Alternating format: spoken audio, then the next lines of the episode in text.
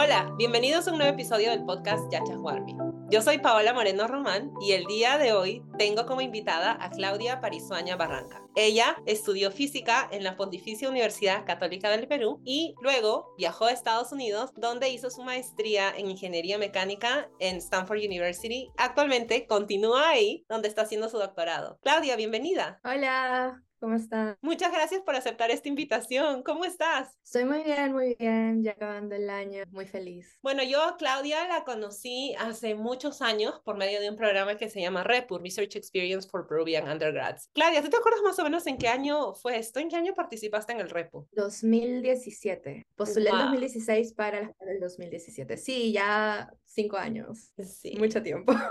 Si es que ustedes que nos están escuchando o viendo no han escuchado sobre REPU antes, es un programa específicamente para peruanos que les ayudan a hacer pasantías en el extranjero y diversos entrenamientos profesionales. Claudia, ¿cómo así decidiste postular Stanford y qué rol esta pasantía por donde nos conocimos jugó en este proceso? Cuando acabé el pregrado, yo quería postular a posgrado y en primer lugar no, no estaba en mis mentes en planes postular a Stanford y ni siquiera a Estados Unidos, quería postular a una universidad europea, pero entre el tiempo que estaba postulando y luego me fui a trabajar en la industria y luego a la, banca. En todo eso como que también descubrí que me gustaba, que no me gustaba, me di cuenta que lo mío no era mucho el 9 a 5, el horario así, tengo un cubículo trabajando, sino era mucho más de ir a mis propios ritmos. Yo a veces tengo como que episodios donde trabajo mucho y como que mi cerebro está yendo a mil y, me enfoco bastante en algo y luego tengo periodos donde no quiero salir de mi casa y duermo mucho. Entonces, digamos, la oficina no, no se ajusta mucho a cómo soy. Y me gusta mucho hacer investigación, me gusta como que preguntarme algo y estar tratando de resolverlo. Incluso a veces cuando estoy almorzando y, empiezo a pensar que cómo haría esto, cómo programo esto, cómo soluciono esto. Entonces siempre estaba con la intención de postular al posgrado. Resulta que la primera vez que postulé a ciertas universidades no me aceptaron. Estaba postulando a maestría porque no me sentía preparada para comprometerme a un tema en específico para el doctorado, especialmente porque en el pregrado en la PUC hice acústica y vibraciones y en la pasantía de RAPU hice fusión nuclear. Entonces, para mí son muy similares en, lo, en cuanto a conjunto de habilidades que uso, pero eh, son temas completamente diferentes. Entonces dije, voy a hacer una maestría para ver como que qué me gusta en particular de este tema y, y poder desarrollarlo para un doctorado. La segunda vez que voy a postular, recuerdo que fueron a visitar a la Universidad Católica un representante de Stanford, de la beca Hennessy, Kennedy, I think. Sí, algo así, Kennedy, sí me acuerdo de esa beca. era como que abierta a cualquier persona del mundo, o sea, no necesitaba ser ciudadano americano ni nada. O sea, cualquier persona en cualquier parte del mundo podía postular esa beca. Y estaban motivando a las personas de la universidad que postulen. Entonces dije, bueno, hay una beca, ¿por qué no? Literalmente tengo todos mis papeles ya, simplemente para mandarlos. Entonces postulé a Stanford por eso, en esta segunda, el segundo año que postulé para posgrado. Y física no tenía maestría, solamente tienen el programa de doctorado y te dan una maestría si no completas el doctorado. Entonces busqué física de plasmas o también vibraciones, estructuras, era en el departamento de ingeniería mecánica. Entonces me parecía un buen fit, me parecía que era el programa de maestría adecuado, porque ingeniería mecánica sí tenía un programa de maestría propio con un estándar muy alto. Y de hecho cuando postulé no sabía que era el número número uno. si no, no hubiese postulado. Pero es bueno que no haya sabido eso, porque si no, no me hubiese atrevido. Bueno, ingresaste. postulé y lo hice por la beca. Dije, bueno, hay una beca, voy a postular. Postulé. Y no te miento que fue la postulación en la cual hice mis ensayos y todo lo que te piden lo más honesto posible. Porque recuerdo que había llegado a trabajar del banco, era la una, había comido todo almorzado, era la una de la mañana y yo seguía haciendo mis postulaciones. Y creo que cerraban a las 3 de la mañana, hora de Lima. Y literalmente como que empecé a llenar así de corazón, ok, me preguntan esto, voy a responder de corazón. Y lo mandé porque en mi cabeza no pensaba que pues me iban a aceptar. Y luego me aceptaron, entonces así es como decidí postular a Stanford. En cuanto a posgrado fue porque, como ya dije, me, me interesó siempre mucho la ciencia, investigar, me gusta mucho cómo puedes manejar tus horarios, sobre todo cuando eres un investigador. Idealmente estoy tratando ahora de tener un horario más establecido, pero o sea, hay semanas donde no soy muy productiva, semanas donde soy muy productiva y eso varía, ¿no? Y sí, Repu me dio la oportunidad de hacer la pasantía y de hecho gracias a esta pasantía fue que cuando no confiaba yo en mí misma, muchas personas me decían como que tú puedes, tú puedes ingresar a una buena universidad, no tienes que limitarte en tus opciones, o sea, apunta más alto, apunta más alto. Incluso una vez, este, cuando estaba asistiendo a un coloquio de física de la católica, me encontré con un profesor de, de Harvard, creo que era el decano, y me preguntó, ¿no? Porque lo tuve que recoger, o sea, ni siquiera tuve que recogerlo para llevarlo a este coloquio que yo presentaba y, me preguntó de mí, yo le dije, ah, yo hice esta pasantía y todo, me dijo, pero, o sea, ¿por qué no postulas? ¿Te va bien? Y yo como que no creo que me acepten, no, te va bien, postula. Incluso si gente, o sea, que no conocía me motivaba a postular. Y postulé y bueno, ingresé y es ahora un, como un final feliz, al menos en ese episodio. Sí, muchas gracias por compartir un poco de cómo fue tu proceso desde que terminabas pregrado hasta que comenzaste tu maestría. Hablaste un poquito de la beca. ¿Tú ya tenías entonces una beca cuando comenzaste la maestría? O, cuéntanos un poquito del financiamiento. Usualmente, si postulas a un doctorado directamente en Estados Unidos, casi siempre, por no decir siempre, porque no sé de todas las universidades, pero en las grandes siempre te viene con un financiamiento. O sea, te, van te cubren pensión de la universidad y te pagan para que puedas obviamente pagar el alojamiento, los alimentos, etcétera. Transporte, sí. Un sueldo, tienes como un sueldo básicamente. No eres oficialmente un empleado, pero tienes un sueldo mensual. Eso es si, entra, si aplicas directamente al doctorado. Ahora, Stanford hasta el año pasado, creo,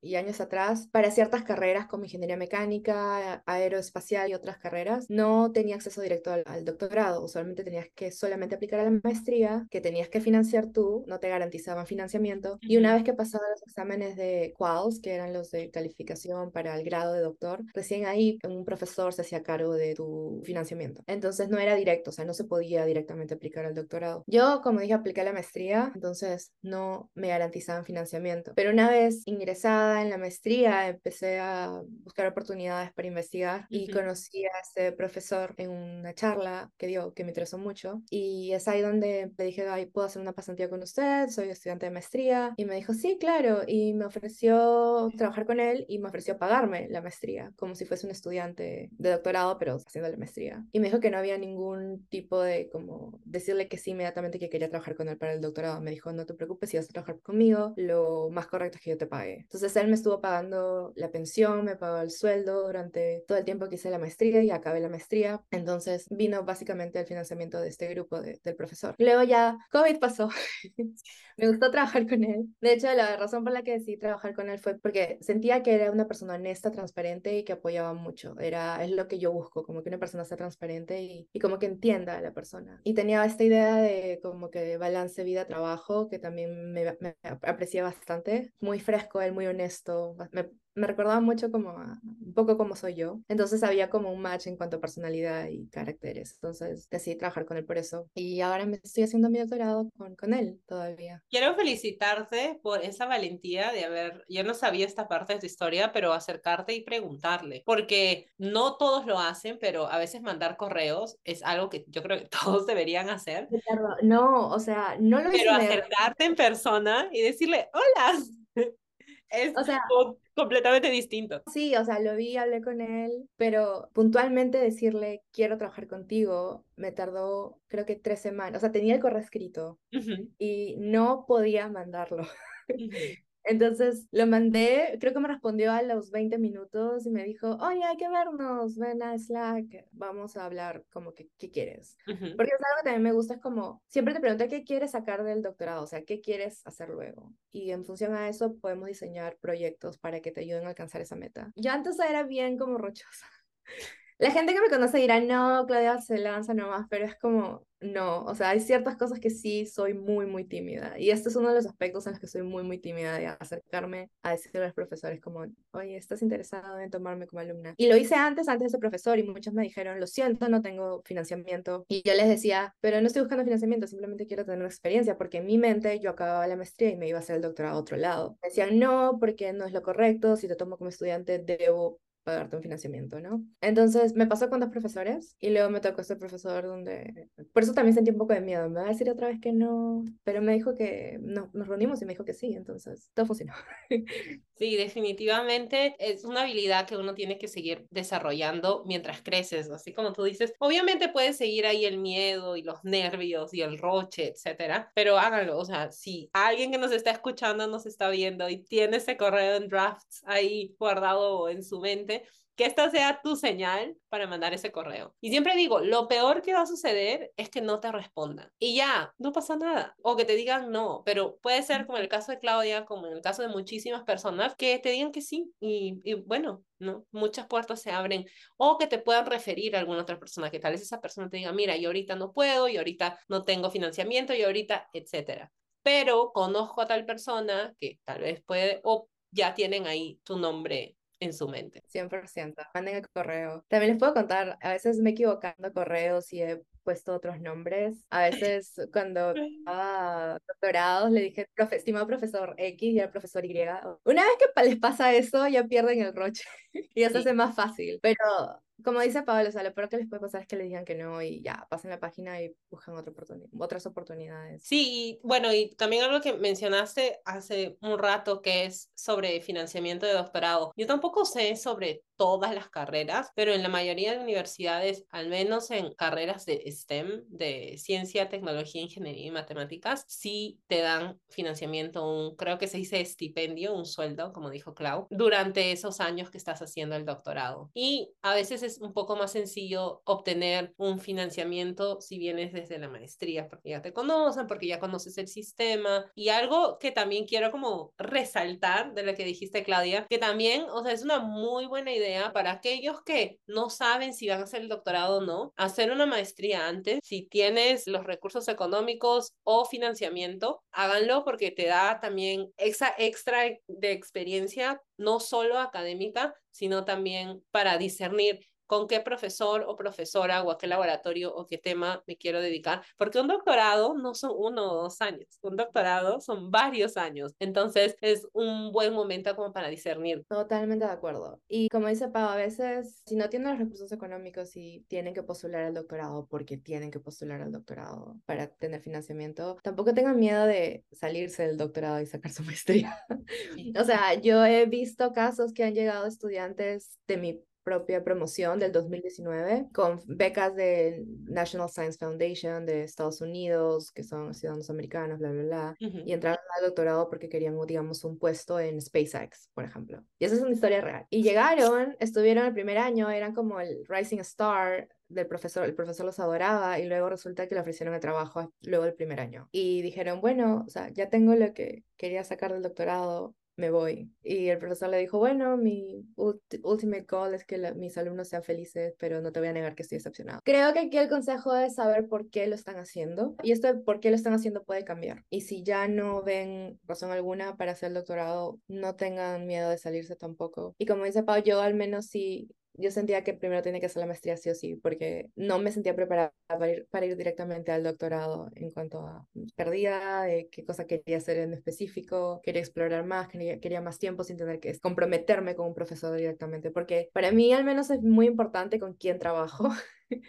o sea, sí, me puede gustar mucho un tema, pero si la persona con quien trabajo no es la adecuada, para mí no va a funcionar. Bueno, también un recordatorio de que no necesariamente tienes que hacer tu doctorado ni bien terminas pregrado. Hay muchos casos que sí suceden, por ejemplo, en mi caso también, yo terminé pregrado y el año siguiente comencé mi doctorado, pero sí recuerdo hace más o menos un año di una charla para NYU y una de los asistentes me preguntó qué era mejor, hacer el doctorado justo después de pregrado o tomarte un tiempo para hacer una maestría o para trabajar. Yo le dije, mira, la verdad no hay qué es mejor o qué es peor, es qué es lo que se adecua más a ti. Pero sí encuentro muchísimos beneficios en tomarte uno, dos, tres años después de pregrado y esta es mi opinión, nada más, pero en tomarte un tiempo antes de hacer doctorado, dependiendo de tu experiencia de pregrado, porque pregrado yo lo comparé con correr una maratón. O sea, en pregrado también es por la edad que tenemos, pero a veces estamos, o sea, full todo el tiempo, estás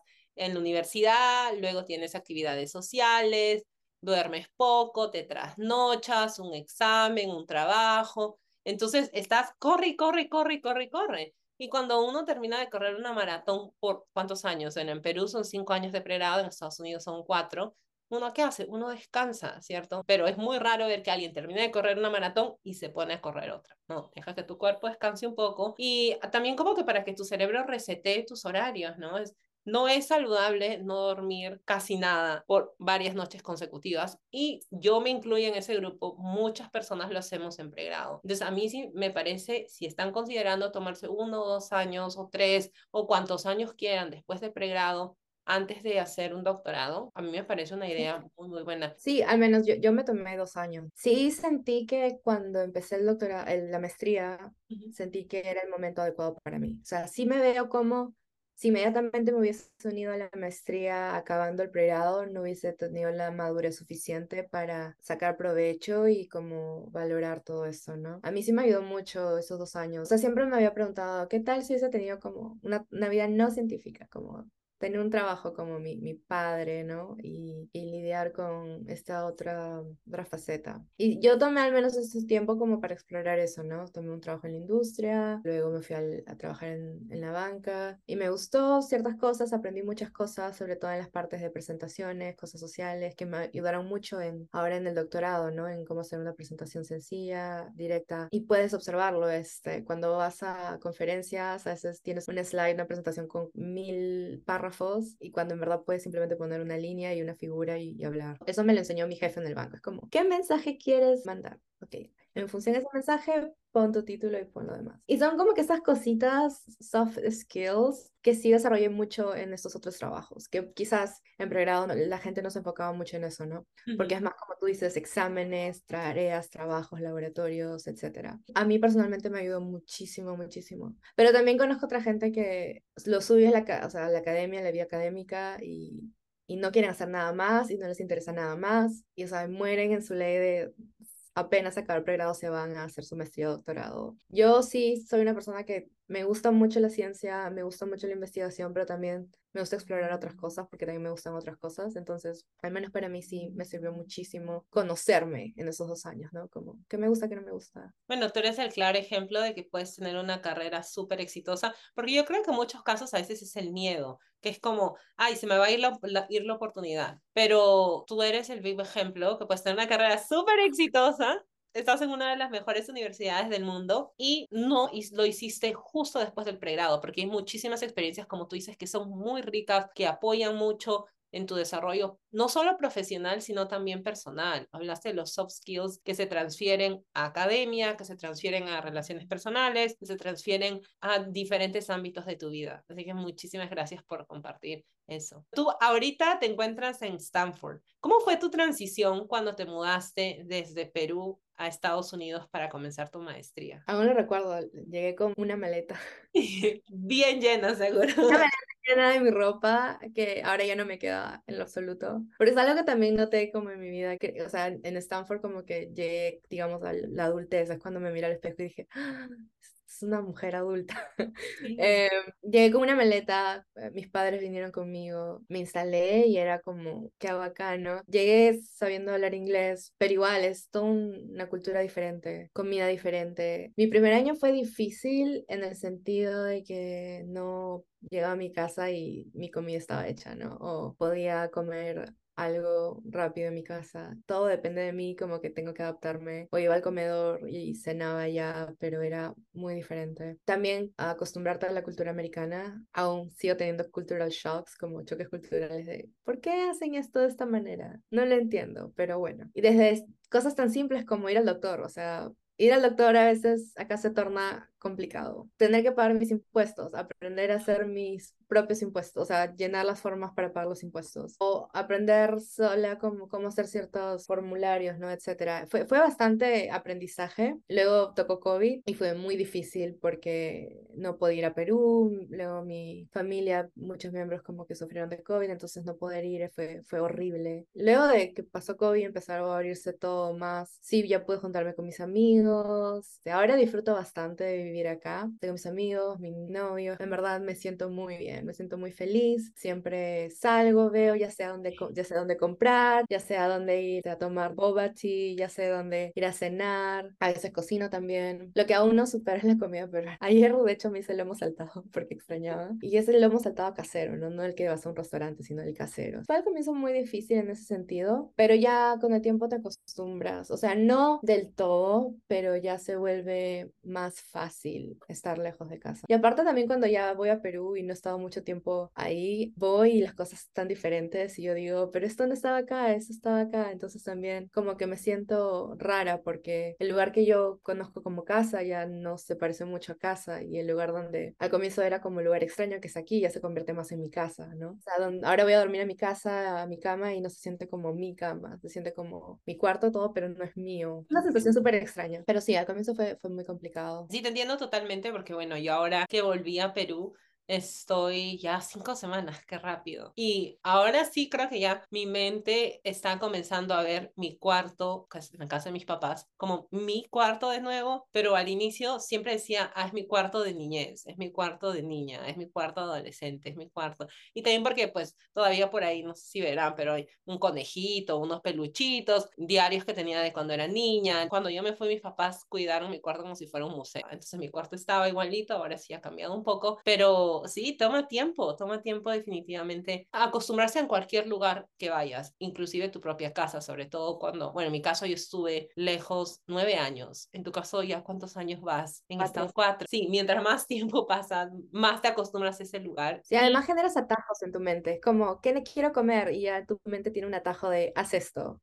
al menos así como funciona mi cerebro, ¿no? Como si estoy, en mi casa, en lo que yo creo es mi casa, ya tengo atajos para hacer ciertas cosas, entonces me siento más cómoda comparado a un lugar extraño donde, ok, pero si quiero comer o si quiero hacer esto o el otro, como, ¿qué hago? Y sobre todo cuando sabes que vas a vivir, porque también cuando uno se va de viaje, tú sabes que solo vas a estar en el otro lugar dos días, tres días, una semana, máximo dos semanas, generalmente. Entonces sabes que vas a volver a tu casa. Pero si ya te mudas, es como, sobre todo para, bueno, en tu caso maestría, tal vez voy a hacer un doctorado, no vas a decir, ah, vuelven dos años, o vuelven tres o cuatro, no, no hay fecha. Creo que ese fue el problema, creo que en mis dos primeros años mi mente era como, esto no es permanente, me voy a ir pronto. Y por eso creo que fueron difíciles, porque ya, o sea, ya cuando me voy, como que no me puedo acostumbrar. Entonces no le di tiempo a mi cerebro y a mi cuerpo de acostumbrarse. Y ya cuando pasé al doctorado, luego del primer año, fue más, ya, tengo que acostumbrarme, esta en mi casa. Y ahí recién como la idea se afianzó y ya me permití explorar más el lugar, ¿no? Ya tengo carros, como la gente que vive aquí en California entiende es como si no tienes carros es bien complicado hacer todo. Es complicado. Yo no tenía carro.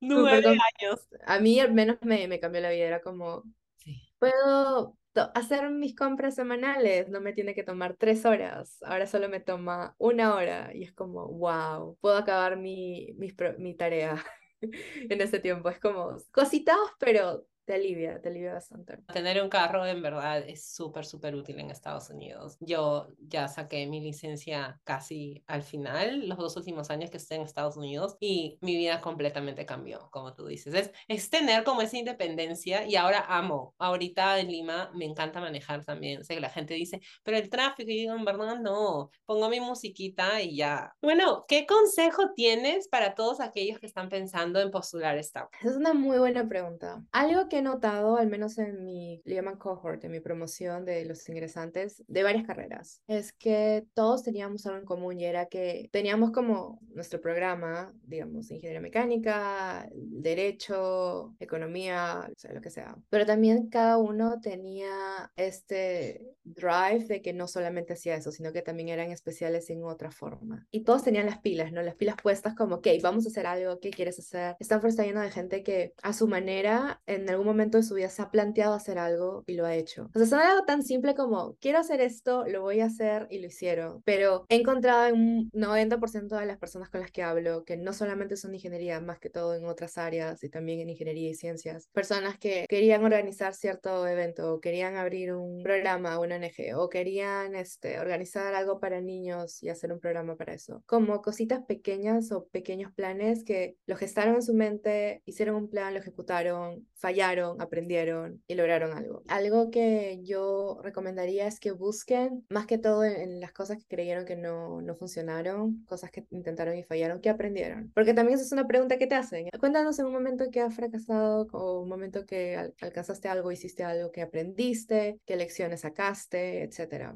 También siento que, y esto es como que una conjetura, la forma en que Stanford a veces prioriza qué aplicantes entran es obviamente su experiencia, digamos, en investigación, experiencias, todo tipo de experiencias, así trabajas en la banca, en industria, etcétera, sopesan muchísimo que tengas una experiencia más allá de tus estudios. No necesariamente que hayas hecho investigación, pero si alguien ha hecho otras cosas, como por ejemplo yo estuve en un banco trabajando o estuve trabajando en la industria, dicen, ah, esta persona no solamente está aplicando al doctorado o a la maestría porque es el paso natural siguiente, es porque ha explorado estas otras cosas y conociendo estas otras cosas, aún así ha decidido seguir un programa en investigación. Porque obviamente quieren que las personas que vengan acá estén convencidas de que quieren hacerlo por las razones adecuadas, no simplemente por el, ah, voy a Stanford a estudiar porque que es prestigioso, sino porque en verdad quieren lograr algo. Y eso es algo que es muy importante. De hecho, el año pasado ayudé bastante a una chica que estaba postulando Stanford también de Repu. Y creo que ella tenía eso. Es como que le digo, mira, tú ves, digamos, este episodio como algo malo, pero yo lo veo como aprendiste esto y esto me parece valioso y me parece, me parece importante que incluyas esto en tu personal statement, en tu ensayo. Me pasó esto, aprendí esto y saqué esta lección de vida y aún así estoy aquí queriendo hacer este, lograr mis sueños o quiero alcanzar ciertas metas. Y bueno, ahora está ingresando, de hecho entró este, este cuarto, este trimestre a Stanford. y, y, y, o sea... Es peruana, ¿cierto? Sí. Este, y eso me hace sentir muy feliz porque creo que la forma en que selecciona es, la adecuada. Es como ver tu vida y en verdad ver qué quieres, incluso las cosas malas o buenas que te pasen, como que aprendí esto, tengo la madurez emocional para afrontar un doctorado. Porque siento que el requisito que buscan a estas alturas es como tienes la madurez emocional para hacer un doctorado. Porque siento que la capacidad de todos los que aplican, o sea, la tienen para llevarlo a cabo, pero tienes la madurez emocional suficiente para estar cinco años o más trabajando en algo. Eso es creo lo más fundamental. Entonces, están si quieren postular a Stanford, empápense primero obviamente mucho en lo obvio de qué programas tienen, qué líneas de investigación tienen, qué profesor tienen. Y siento que lo que les va a dar la diferencia respecto a otros candidatos es tener ese momento de, ok, ¿por qué estoy haciendo esto? ¿Qué meta quiero lograr con este degree, con este diploma de maestría, doctorado? ¿Por qué lo quiero hacer? ¿Cuáles son mis planes a futuro? Y ser muy claros, ¿no? Quiero este doctorado porque quiero lograr esto, esto, esto. Quiero esta maestría porque quiero lograr esto, esto, esto. Y Stanford es el lugar para lograrlo por tal motivo.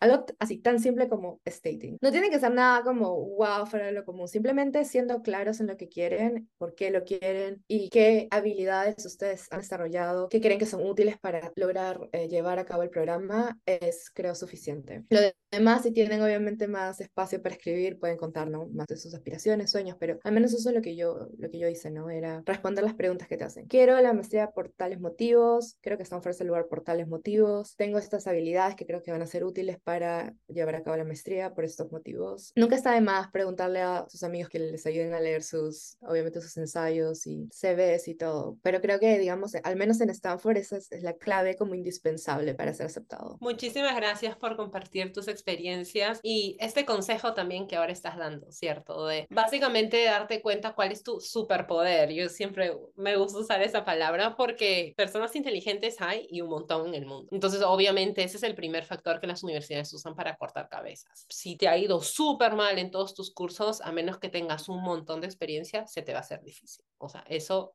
es en cualquier lugar. Pero si tienes buenas calificaciones, si tienes experiencia, etcétera, es justo lo que dice Clau. ¿Qué es eso? ¿Cuál es tu superpoder? ¿Cuáles esas cosas que has hecho que te distinguen del resto de chicos y chicas súper inteligentes que también están postulando? Y todo es parte de cómo lo ves, ¿no? De los lentes que te pones, de la perspectiva que tienes, como dice Clau. O puedes decir, ay, mira, trabajé en un banco y nada relacionado a ingeniería mecánica, entonces no tiene nada que ver o puedes encontrar cuáles son esos soft skills de los que Claudia estaba hablando, qué es eso que te va a ayudar y ver cómo lo enfocas, porque experiencias, todas las experiencias son muy útiles. Así que muchísimas gracias, Clau, por dar ese consejo. Y para todos aquellos que les gustaría ponerse en contacto contigo para preguntarte un poco más sobre tus experiencias o pedirte consejos, apoyo, ¿dónde te pueden encontrar? Te puedo dar mi correo, es c p a r i s u a arroba stanford.edu Me pueden escribir. Usualmente demoro mucho responder correos porque recibo miles de correos, pero voy a tratar de, de responderlo a veces y también, si me olvido responderles, mándenmelo otra vez para que suba en la lista de correos. Y sí, y, y me has hecho acordar mucho esto que decías, Pau, de que todas las experiencias nos enseñan algo. Justo un amigo me estaba diciendo, estaba postulando también una maestría, y me decía, sí, no quiero poner esa experiencia porque siento que nada que ver, ¿no? Y yo le digo, pero no, en esta experiencia que tú crees que nada que ver, has aprendido habilidades de liderazgo, has aprendido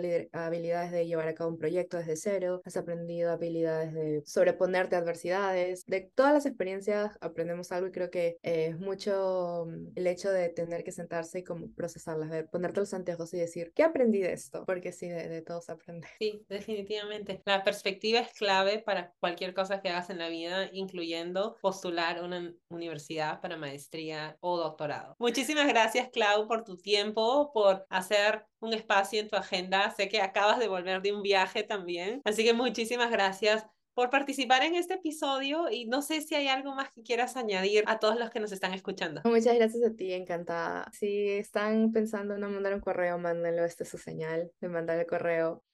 Si sienten que no tienen oportunidades, toquen puertas. Si se les cierran, significa que la probabilidad de que la otra se abra se incrementa. De hecho, no sé si eso tiene sentido, pero Yo pienso de esa manera, es como me han dicho muchas no, eventualmente tiene que tocar el sí, ¿no? Ya toca. Ya toca. Y sí, si tienen alguna duda sobre el programa de Stanford o si tienen preguntas, ingeniería de aquí de Stanford, me pueden enviar un correo. Trataré de ayudarlos lo más que puedo, si mi agenda lo permite. Y también si no respondo, como digo, por favor, no lo tomen a mal, simplemente vuelvan a mandarlo. Y yo voy a poner tu información en la descripción de este episodio y también si nos están viendo por medio de YouTube, va a estar ahí abajo para que le puedan mandar un correo o contactarla por medio también de Yacha Warmi. Pueden mandar un correo a nosotros y yo se los reenvío a Claudia. Claudia, muchas gracias por participar y muchas gracias a todos los que nos acompañaron en este episodio. ¡Chao!